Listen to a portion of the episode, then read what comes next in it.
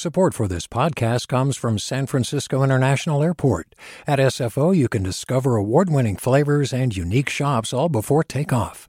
Learn more about what's at SFO at flysfo.com. Hey there, this is Brittany Luce from NPR's It's Been a Minute. KQED's podcasts like The Bay, Bay Curious, Mindshift, Right Nowish, and more all tell the stories of the Bay and beyond with reliable, human centered journalism. They aim to inspire, make you think, entertain, and expand your understanding of the place you call home. Here's how you can support podcasting at KQED. Showing your support is easy, and you can join Brittany in supporting KQED Podcast too at donate.kqed.org slash podcast. That's donate.kqed.org slash podcast. From KQED.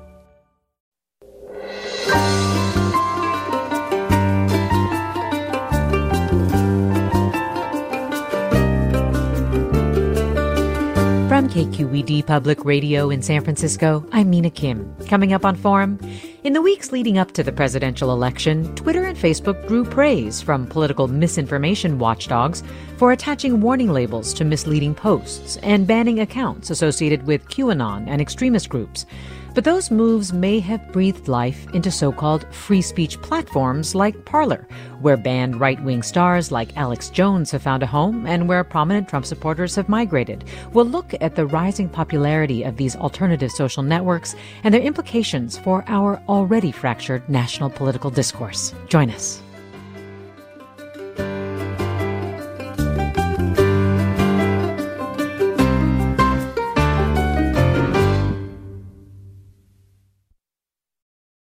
This is Forum. I'm Mina Kim.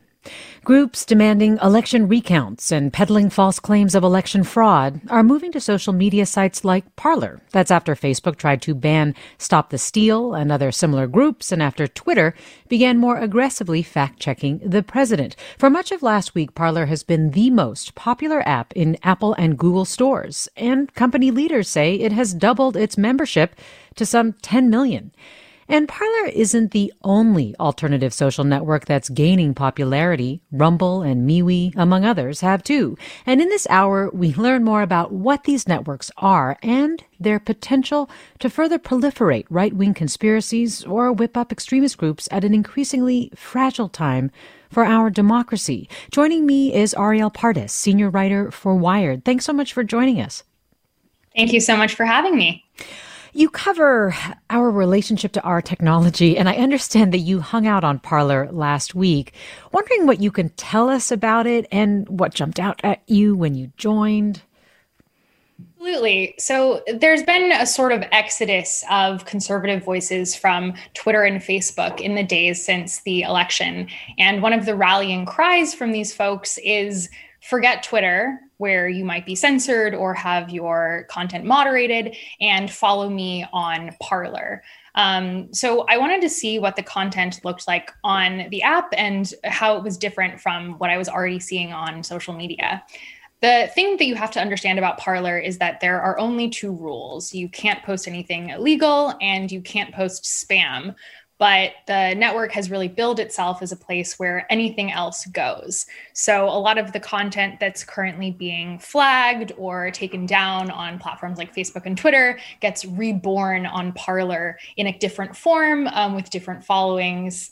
Um, I mean, it's it's not so different from a Twitter, to be honest. The sort of standard features like retweet and like um, exist there. They've just been renamed, um, but it is a place where um, the sort of star users of the alt right have have found new followings and new ways to spread information.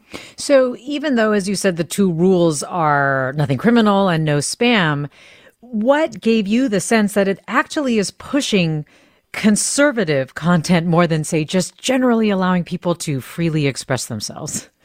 Yeah, I mean, I do think it's an important distinction. Often, when we talk about sites um, like Parler, as well as sites like Rumble or MeWe or Newsmax, which you just mentioned, um, there's this tendency to talk about them as conservative social media sites. Um, I'm not sure that's entirely true. Um, conservatives, of course, have long enjoyed speaking on Twitter and Facebook and these sort of more conventional social platforms.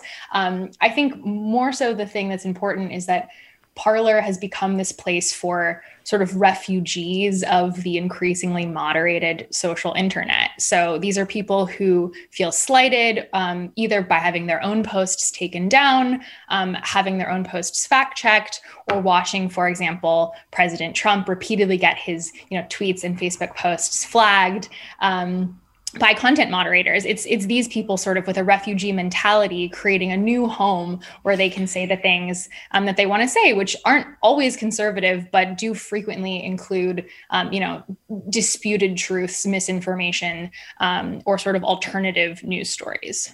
But even though that's the case it sounds like when you joined that you were immediately pushed to start following conservative political commentators and conservative personalities that's absolutely right. Parler is really set up to amplify the voices of its star users or verified influencers, as they're called on the platform. So when you sign up for an account, it prompts you to follow all of these people um, on the platform. You know, there are people like Sean Hannity, Ted Cruz, um, Diamond and Silk, the conservative internet personalities, um, and these these are the people who um, whose content is is pushed most often. So um, it's true that you're not going to find, um, you know, what we would call, I think, the left wing influencer set on the platform. Instead, you're going to see things like, you know, this morning I opened the app and saw that Diamond and Silk were pushing um, some narratives about governors telling Americans not to spend Thanksgiving with their families. Um, you know, these, these governors should be arrested, they're saying. These are the kinds of posts you'll find on Parler.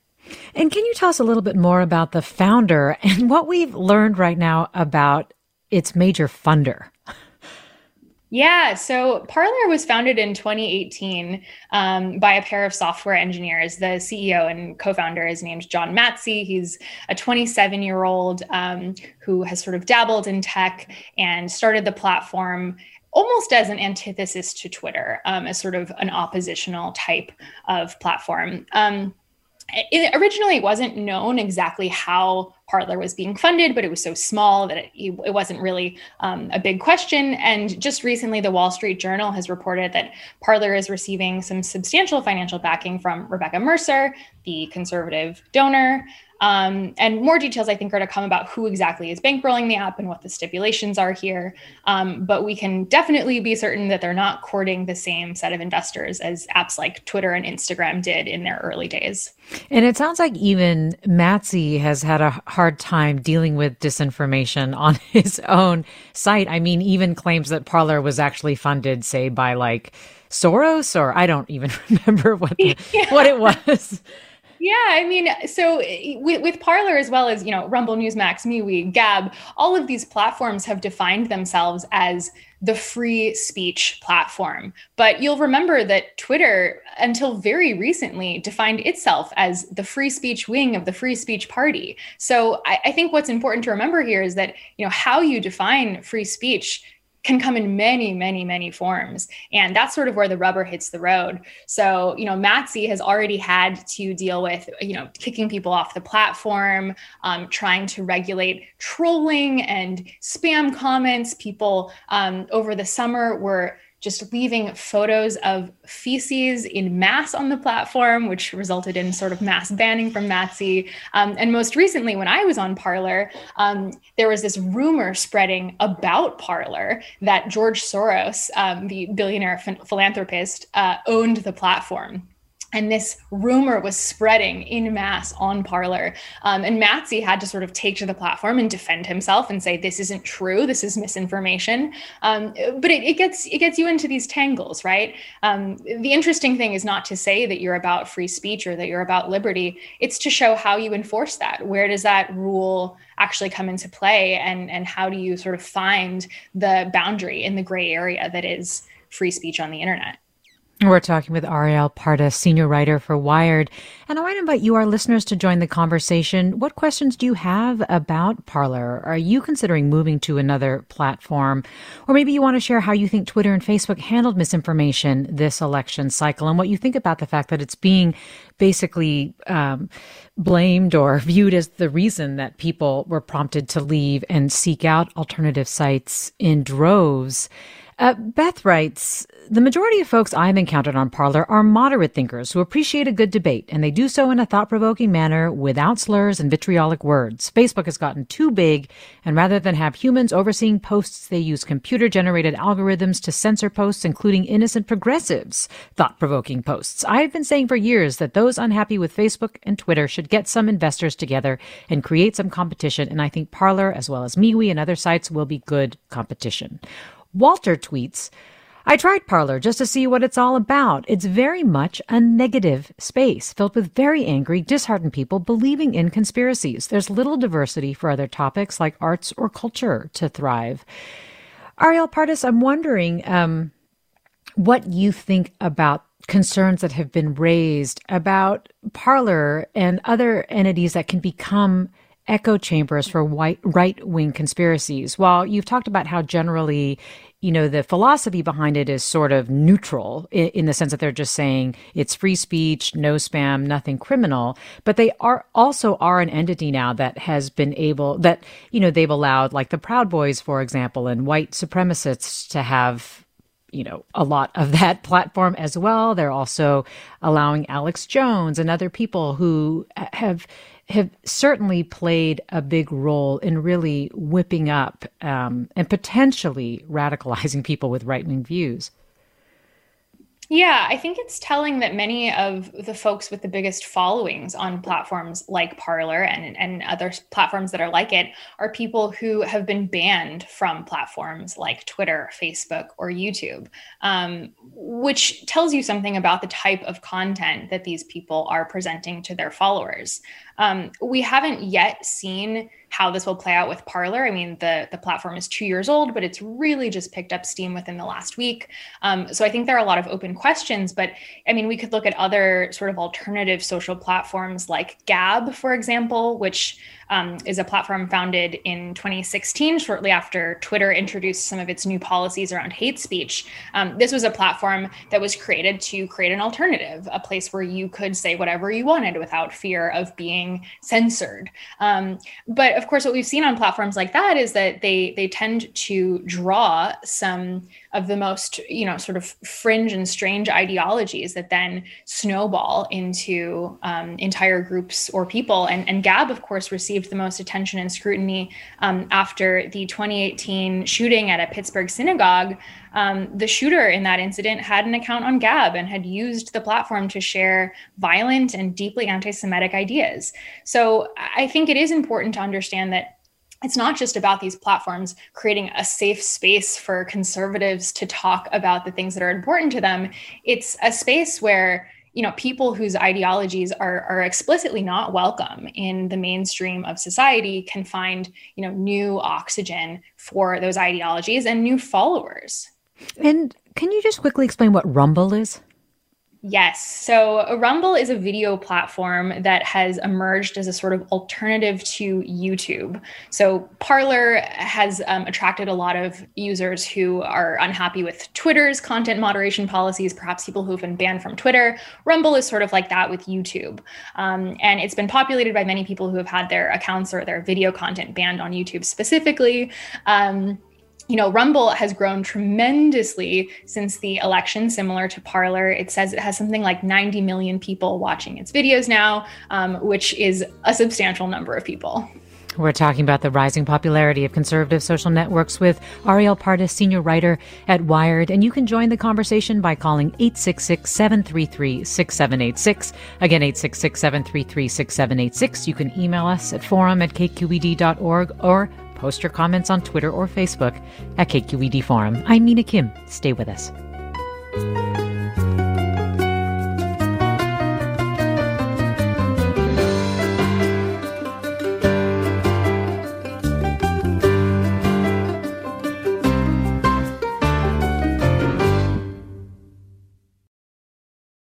Support for Forum comes from San Francisco Opera. Set 10 years after a school shooting, the critically acclaimed opera Innocence takes us into a complex emotional journey where our understanding of innocence and guilt is constantly upended.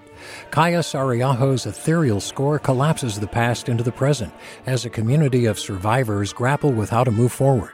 Don't miss the highly anticipated American premiere of Innocence, June 1st through 21st. Learn more at sfopera.com. This is Forum. I'm Mina Kim. Facebook and Twitter have clamped down on election misinformation, and it's prompted claims of bias against conservatives, even while right leaning voices continue to top their lists of popular content. Now, conservative social networks are gaining new members, and in droves, they say, and we're learning more about who they are, what they are, and their implications for our already fractured politics. We have Ariel Pardes with us, senior writer at Wired. And also joining us now is Renee DiResta, research manager at Stanford Internet Observatory, where she investigates the spread of malign narratives across social networks and assists policymakers in understanding and responding to the problem. Thanks so much for joining us, Renee DiResta. Thanks for having me. You know, one of the things that Ariel Pardes mentioned uh, is that censorship comes up a lot. The conservatives feel like they're being censored, and it's like a, a running grievance. And I remember Ted Cruz back in June slamming Silicon Valley for censorship and actually promoting Parler. And I wondered if I could play a little bit of that for you and, and get your reaction. Big tech is out of control, filled with hubris and flagrantly silencing those with whom they disagree. From conservative media organizations to the President of the United States and millions of Americans in between. These actions don't just threaten our First Amendment rights and our free speech, they threaten the integrity of our elections and the future of our democracy. With another presidential election just months away, I'm working in the Senate every day to hold big tech accountable to the American people and to make sure that your voices are heard. That's why I'm proud to join Parler. This platform gets what free speech is all about, and I'm excited to be a part of it.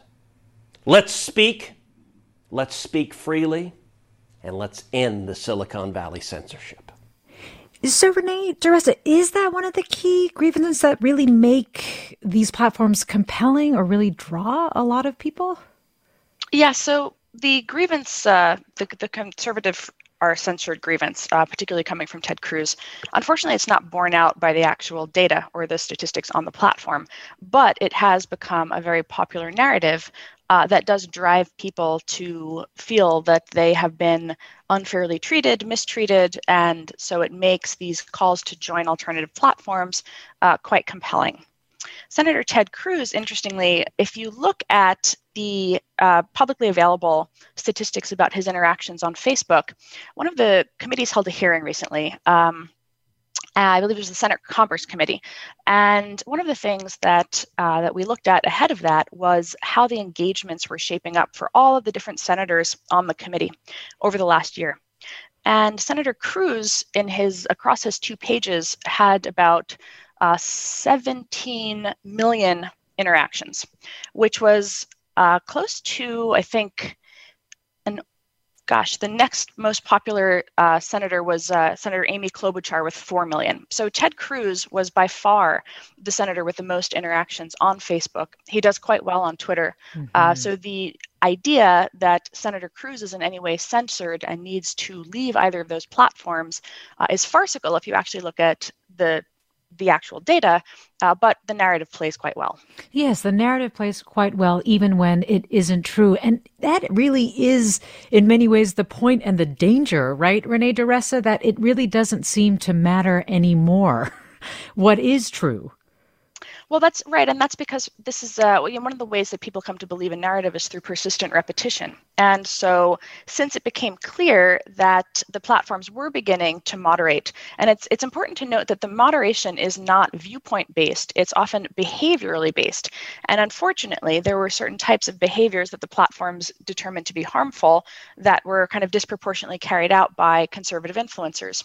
And so, several of those people, you know, such as um, fake account networks or uh, kind of uh, coordinated cross posting to pages to try to you know sort of juice their engagements on facebook there were a number of these behavioral um, actions that were taken that led to facebook taking down a few networks in mid 2018 and that was what really kind of precipitated this idea that the platforms were disproportionately targeting conservatives well let me go to caller phil in burlingame hi phil join us hi you know can we talk about free speech you know, free speech doesn't include the right to yell fire in a crowded theater or to slander or deceive. And only U.S. citizens have protected speech. You know, Russian trolls have no U.S. free speech rights. You know, when are we going to have a conversation about what speech is protected? Phil, thanks. I mean, this use of saying that Parler is a free speech platform, but we hear from Ariel Pardes just exactly what kind of speech is prioritized there. I mean, have we sort of lost the concept of what it really is? I mean, it's also very debatable, but it's also also had strong foundations in our nation and that we've been able to somehow uh, have and hold without seeing the most recent proliferation that we've seen. Well, I think it's really important to not lose sight of the fact that free speech and free expression are cherished values and, you know, paramount to our democracy, uh, and you know, globally, uh, something that we've tried to export as as Americans for quite some time. The idea that democratic governance, that, that participation, that freedom to express oneself is is a kind of a, a core human right. The challenge and I think what people are uh, uncomfortable with in the in the age of social media is that you have phenomenal reach that goes along with your speech. So what that means is um, somebody posts something and there's an algorithmic amplification effect which means that the speech is no longer the equivalent of you know you expressing yourself in a public square there are share buttons and like buttons which again the original intent was to signal um, kind of like a to signal quality. This is something that other people should be paying attention to. But since those engagements can be faked, what happened was, uh, you know, bad actors realized that they could game those structures to amplify their content, to give it disproportionate reach, in fact. And then when the platforms have uh, curation and recommendation engines that further amplify certain types of content, unfortunately, quite often the most sensational types of content that also created uh, an incentive, you know, kind of misaligned incentives where being sensational, being outrageous was rewarded by the algorithm. Uh, faking some engagement to make the algorithm amplify you to then get real engagement, so sort of the fake likes begetting real likes, was also a dynamic uh, that was happening. Um, you know, some, the caller mentioned Russia, and of course, while that's a small percentage of the activity on the platform, uh, one of the things that you're able to do today that you that you know people never really had the ability to do before uh, is to run targeted ads grow a targeted engaged audience.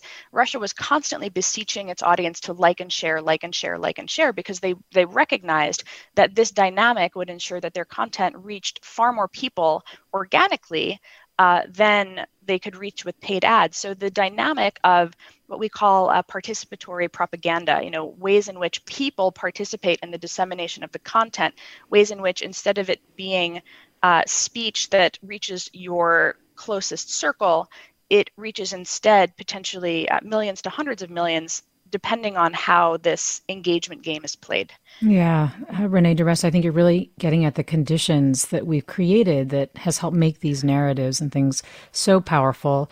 Uh, speaking of Russia, Ariel Pardes James tweets, Parler is just the Russian sponsored version of Gab. We get these all the time and they never take off. Remember Conservapedia? Do they have an article on Parler? A couple things there. First, um, what do you think is the staying power of something like a Parler? I mean, they've mentioned that their that their growth has been to 10 million, but remind us, if you could, about just the relative size of, of Twitter, which I guess is its competitor. And then the other question I just wanted to ask you is there have been some questions raised about um, Parler having ties to Russia. Do you know if there's anything there?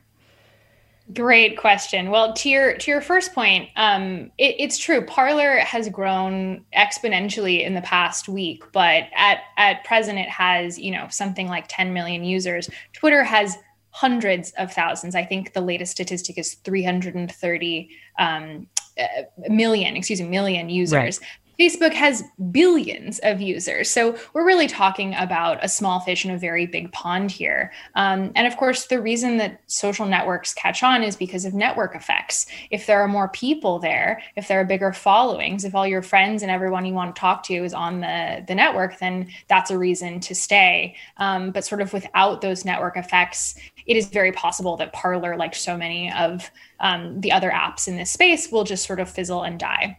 To your second question about um, the relationship to Russia, um, John Matze is married to a Russian woman. And so there have been some questions about um, the relationship between her family, the origins of the app, um, and the potential influence of Russian actors on some of the, the policies and designs of Parler. I'm not sure that any of that has been proven out yet, but what I will say for sure is that um, with all the recent attention and scrutiny to an app like Parler, um, people will definitely start to be asking these questions more seriously, digging a little more deeply, and trying to unravel what's really going on.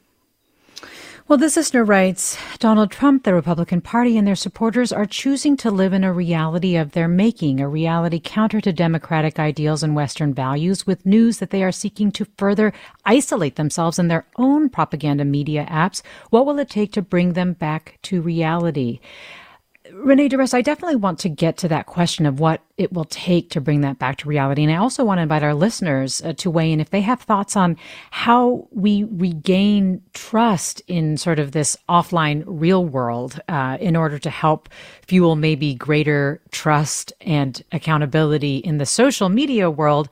But I guess one of the things that I, I would love to talk with you a little bit about is just the degree to which you you are concerned that these kinds of sort of isolated social networks can create real and felt and potentially violent consequences on the ground.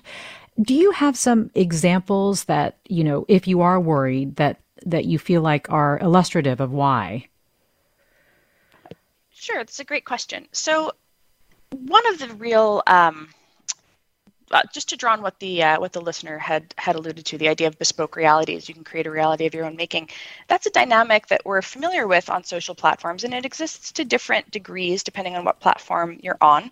Uh, on Facebook, particularly in the groups context, you do see things that people, you know, people in the communities you've joined or the communities that have been pushed to you uh, are sharing. And so there is this uh, this dynamic of the echo chamber.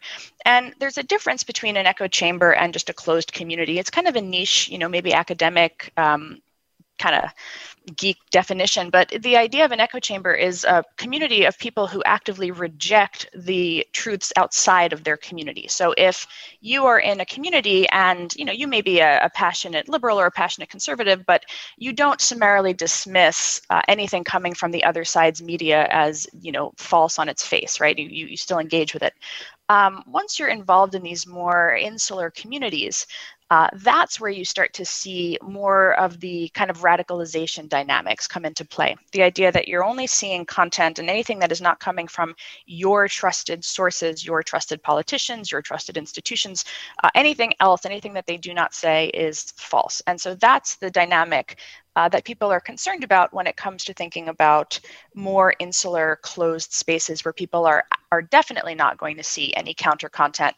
Or you know if we're using the um, democratic um, ideal you know the democratic ideal here of counter speech right? The antidote to bad speech is more speech. This is the the the principle upon which free speech rests that the claims however that when a fact check is appended to the president's tweet that that is censorship as opposed to contextualization. That's where we start getting into some um, some signals that there are really uh, troubling dynamics at play. Because rather than seeing that um, look here's this here's what a fact checker has to say about this statement um, the the there are a lot of audiences that are um, just uh, outraged at the audacity that the platform would do something like that. They see it as uh, as as censoring the president's speech, as opposed to seeing it as here's the kind of uh, here's the link to the counter speech, basically. So that's that's a troubling dynamic.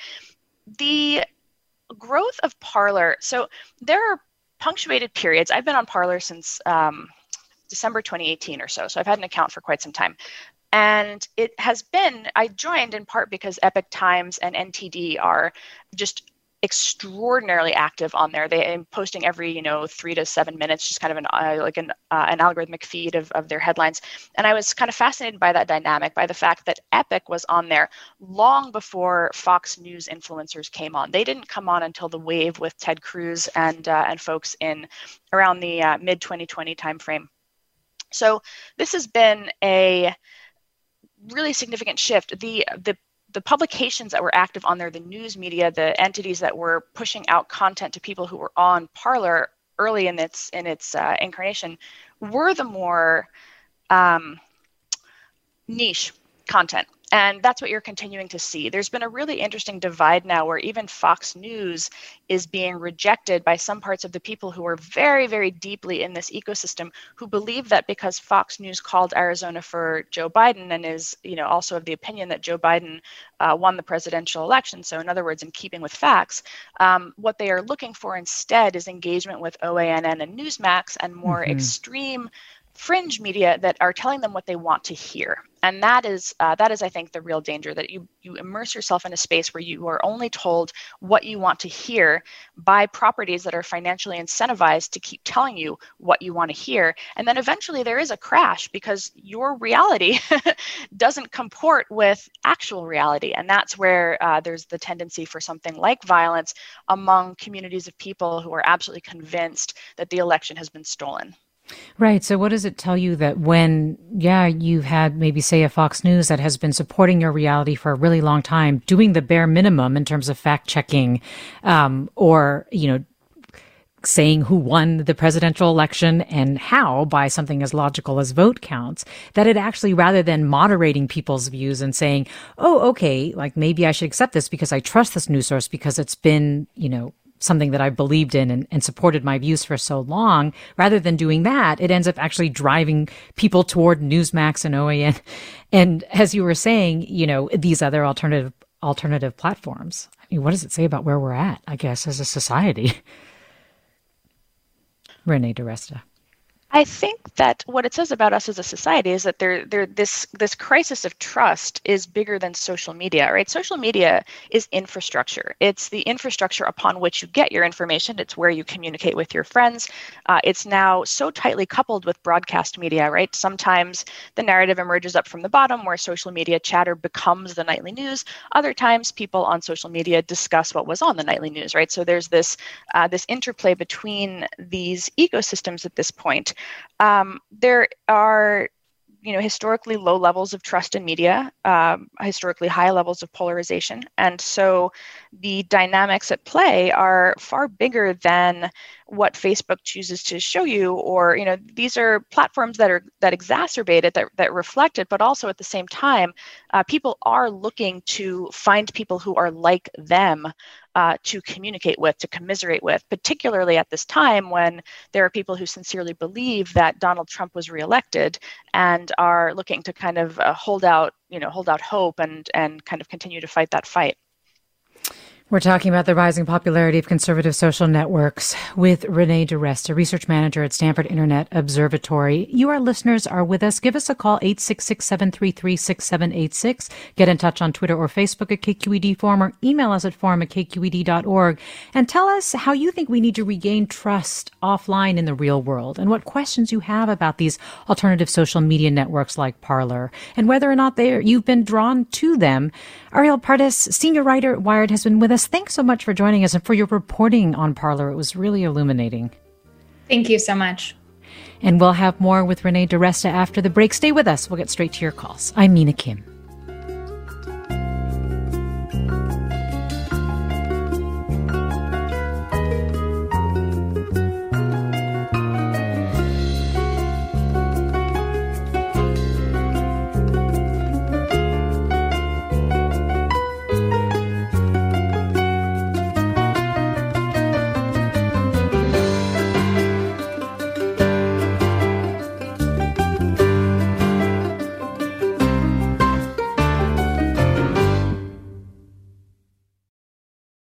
We've all got those parts of our house where the internet just won't go. Well, if you had wall to wall Wi Fi from Xfinity, you could worry less about dead spots. Because with wall to wall Wi Fi from Xfinity, you get fast speeds, reliable connection in every room, and power for all of your devices, even when everyone's online. That's wall to wall Wi Fi only with Xfinity. Restrictions apply, not available in all areas, actual speeds vary.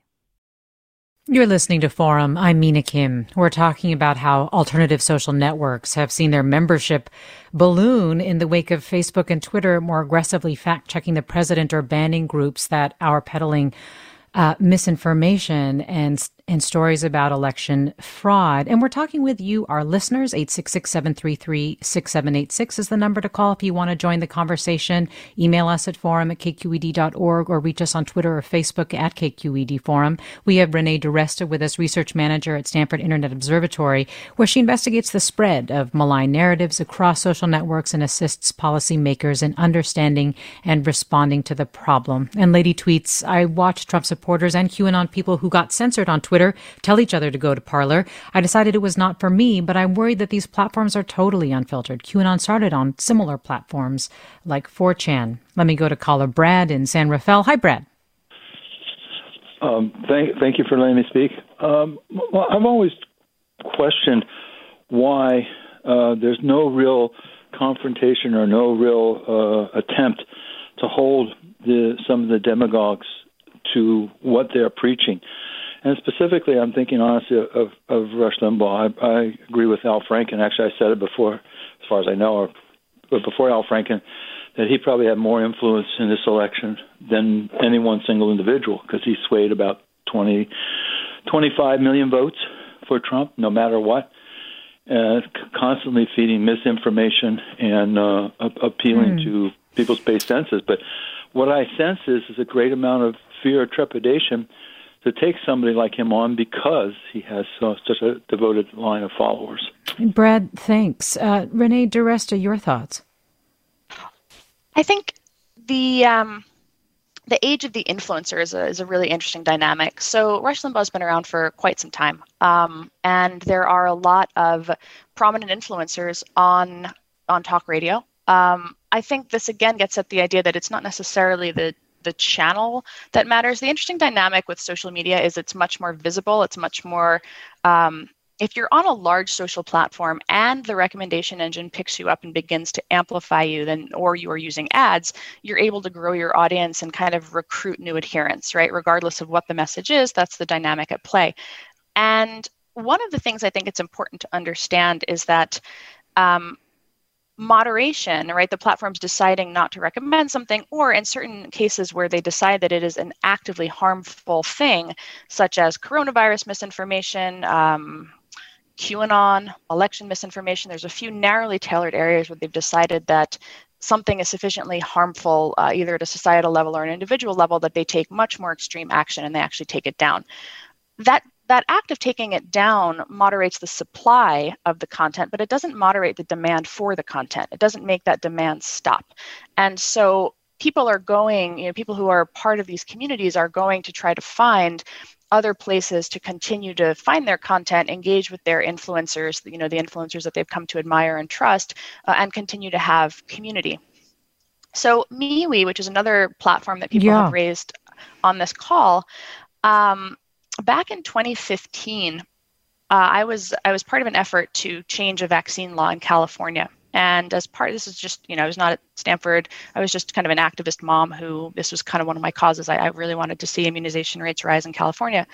And the anti-vaccine activists on the on Facebook in 2015 um, put out a call to everybody to go migrate to MeWe. So this is this this behavior of believing that your community is about to be censored, about to be uh, deplatformed, and this idea that you need to build backup infrastructure on a platform that will continue to host you is a dynamic that's happened over and over and over again across various communities for years. So there was a you know vast number of anti-vaccine uh, community members that went and created accounts on MeWe back in 2015. Now, I created an account on MeWe back in 2015 again just to see what happens on this platform. Is there uh, is is there a dynamic of of of um, high activity that grows from it. And what I saw then, and what we saw on Parler in uh, in June of 2020, when Ted Cruz and Rand Paul and everyone were encouraging people to go, is there's periods of there's a spike in downloads, a spike in account creations. There's some immediate action to you know to begin to engage on the platform, but it doesn't necessarily have staying power for a couple reasons. One of which is that it doesn't have the design chops of Facebook. There's a reason why uh, well-designed platforms keep users there. They're, the entire function of the big tech companies is to keep you on their platform. And so they've built in uh, techniques and prompts and filtering and suggestions and spontaneity and ways for you to engage on the platform that keep you there. Smaller niche social networks don't have that uh, the, that feature set, you know, platform, Parler doesn't have groups, for example. So if you go to Parler and you follow a bunch of people, what you're going to see in your feed is who you've chosen to follow. If you want to find new content, you have to search for a hashtag. It's really hard to just kind of find an organic conversation. So there's just certain design structures that are fundamentally different. So even when people go and hop to this platform, again, because there's real demand to have these communities and to see this content, but they don't necessarily stay. So, what the moderation is really doing is it's perhaps reducing the number of new people who come into the community, the number of new people who see QAnon content for the first time, but it doesn't, it's not really doing anything to diminish demand for it among the people who already have it. What they're looking for now is new infrastructure for those communities. So, interestingly, I mean, could there be benefits? That's been one suggestion to groups better like that it's better for groups to sort of isolate themselves because ultimately they could kind of I don't know, flame out potentially without all the, the nice bells and whistles that, say, a, a Facebook platform has? Or do you think it's important to try to do your basic fact checking that people will stay on these sites and that it'll be better because ultimately it will be more effective at helping people realize that there there is such a thing as a basic foundation of facts that we can at least all, you know, debate from? I, I do believe that you know keeping people on these platforms is valuable. I don't think we necessarily want to push um, push people off. You know, the deplatform everybody into uh, you know federated system of of tiny apps. Um, I I think this is one of the areas where research is is you know one of the things researchers are examining right now. Back when I think the first major deplatforming um, was actually ISIS. It was the decision to kick the kind of ISIS fanboys, the sort of, um, you know, again, very, very extreme. It sounds like an obvious layup today, but the question was, what do you do about them uh, on Twitter? And they were deplatformed and they did migrate into much, much more kind of niche closed channels like Telegram, where you really had to go looking for them as opposed to uh, accidentally seeing it. And so the I don't think that there was quite a lot of, uh, of scholarship on exactly how that dynamic played out. It's very hard to measure. Hmm. One of the things that's really tough for us as researchers is we don't have great visibility into the process by which people join these communities. We can't see that a recommendation has been shown to a person and then a person joins a group. We're sort of at, you know, we're kind of at the mercy of looking at rough measures like engagements or group growth size, but it's hard for us to understand what the motivating factor or the design decision that led people to, to join those communities. Even here with, with Parler, um, we can see people are creating accounts. You know, you can see app downloads and things like that. You can see certain hashtags that are popular, uh, but it's hard to get a sense in aggregate of what is happening on the platform you really are much more constrained to understanding what certain you know certain communities are talking about or doing. And you know that's fine. There's this is again the balance between kind of privacy and research. But for us to understand the extent to which deplatforming has an effect on diminishing demand um, that's where i think we don't quite have that scholarship at the moment. Well let me go to gigi in oakland. Hi gigi. Hi Hi, you're on. Can you hear me? I can. Okay. Um, my question, which you've elaborated on now, is about the fact that elected officials have a different standard that they are held to. They answer to the citizens that elected them or did not elect them. They answer to everyone who is a citizen of the United States. And so if they are saying things or posting things or tweeting things this may be simplistic, but they are then eligible to be fired if they are tweeting things that are not true. I was a marketing director for years. If I wrote something and sent it in an email, even private email, if it was not what the corporation or the law firm wanted, I, I could get fired for it. And so it seems that that same law would apply to our politicians and elected officials. Gigi, thanks. I mean, yeah, what about repercussions for people who are elected?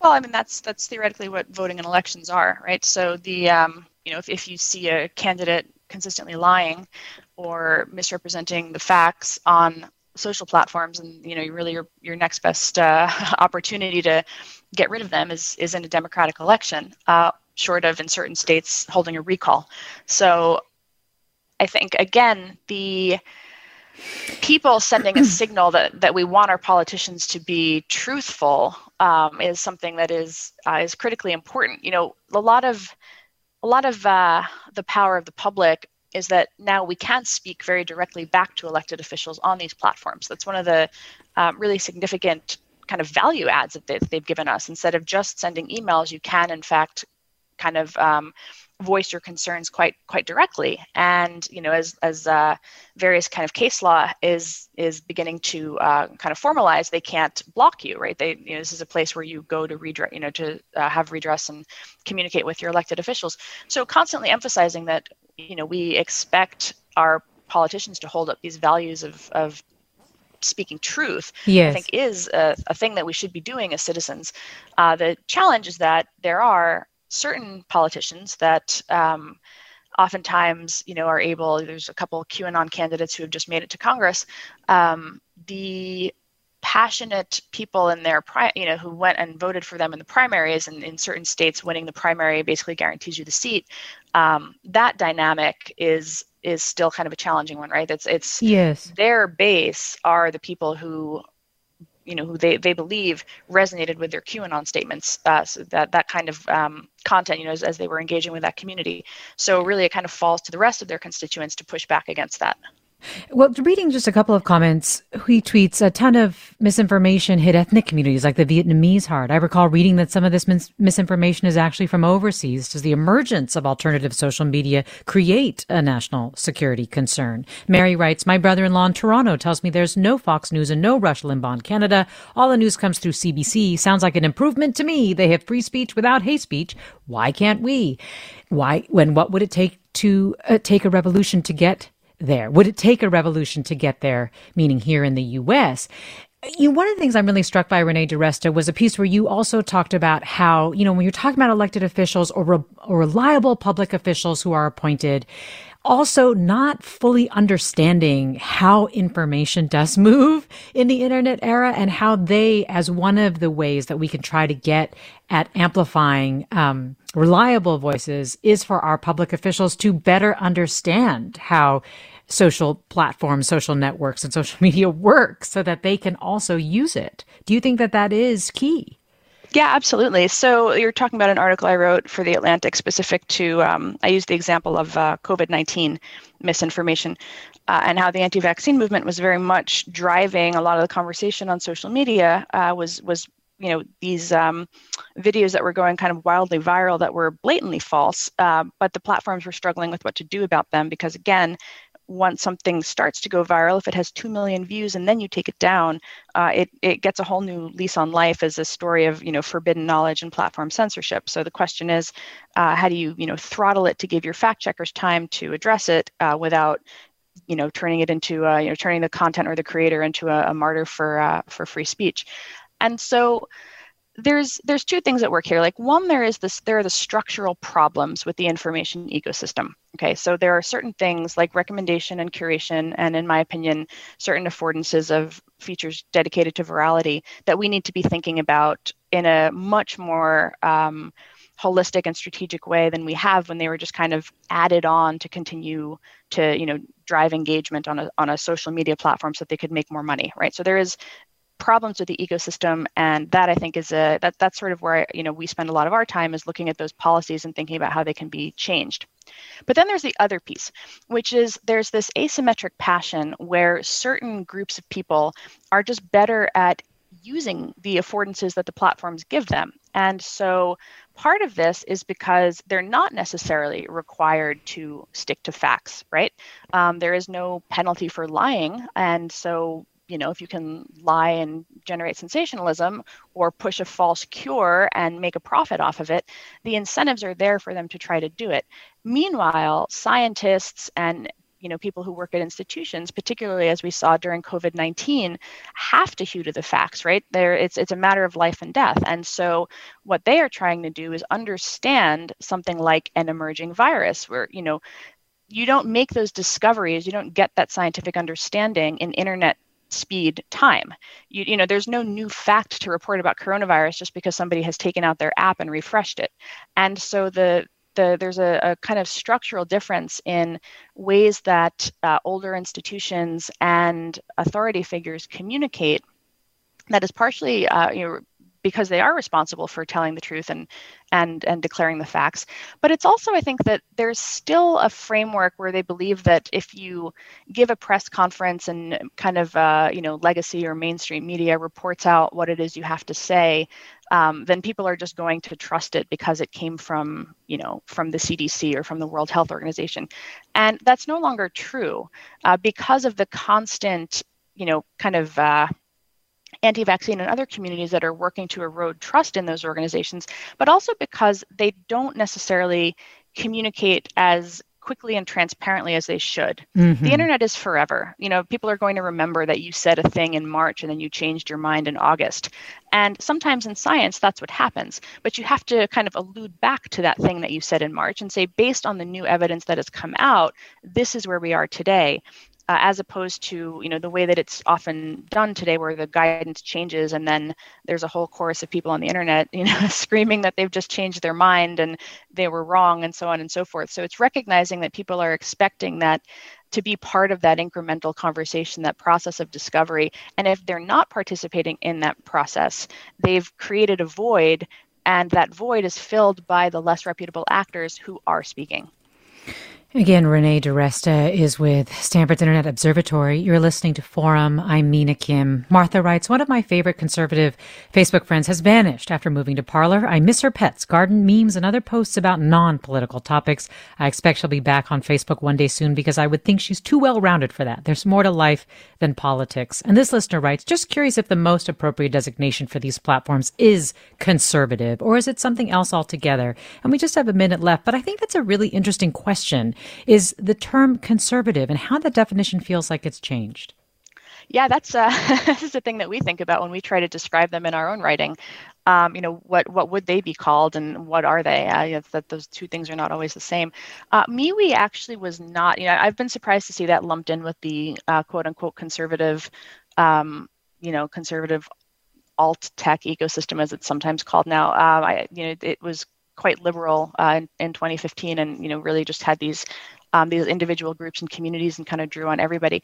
I would say with Parler in particular, because so much of the drive to create, you know, the, the user, um, pr- the promotional efforts by various influencers and authority figures, it is the conservative influencers and authority figures who are driving that push. Mm. And hmm. so the majority of the users on it right now are people who have responded to those pushes. And so I do think that is reasonable to call it um, conservative or right wing. You know, I think it's not just alt right. It's it's much broader than that. At the same time, people who are yes, more of the old Reaganite seconds. conservatives, you know, um, you know, might might object to the phrase conservative. So this is a this is a well, challenge. It'll certainly be interesting to see the power that these alternative networks hold. Renee DiResta of Stanford Internet Observatory, thanks so much, and thanks to Susan Britton for producing today's segments, and to our listeners for their questions and comments. I'm Mina Kim. This is Forum.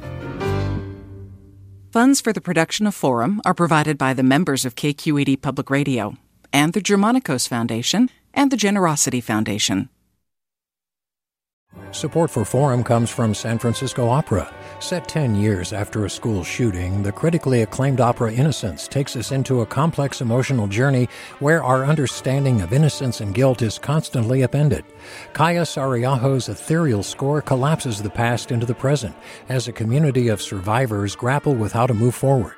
Don't miss the highly anticipated American premiere of Innocence, June 1st through 21st. Learn more at sfopera.com. We've all got those parts of our house where the internet just won't go. Well, if you had wall to wall Wi Fi from Xfinity, you could worry less about dead spots. Because with wall to wall Wi Fi from Xfinity, you get fast speeds, reliable connection in every room, and power for all of your devices, even when everyone's online. That's wall to wall Wi Fi only with Xfinity.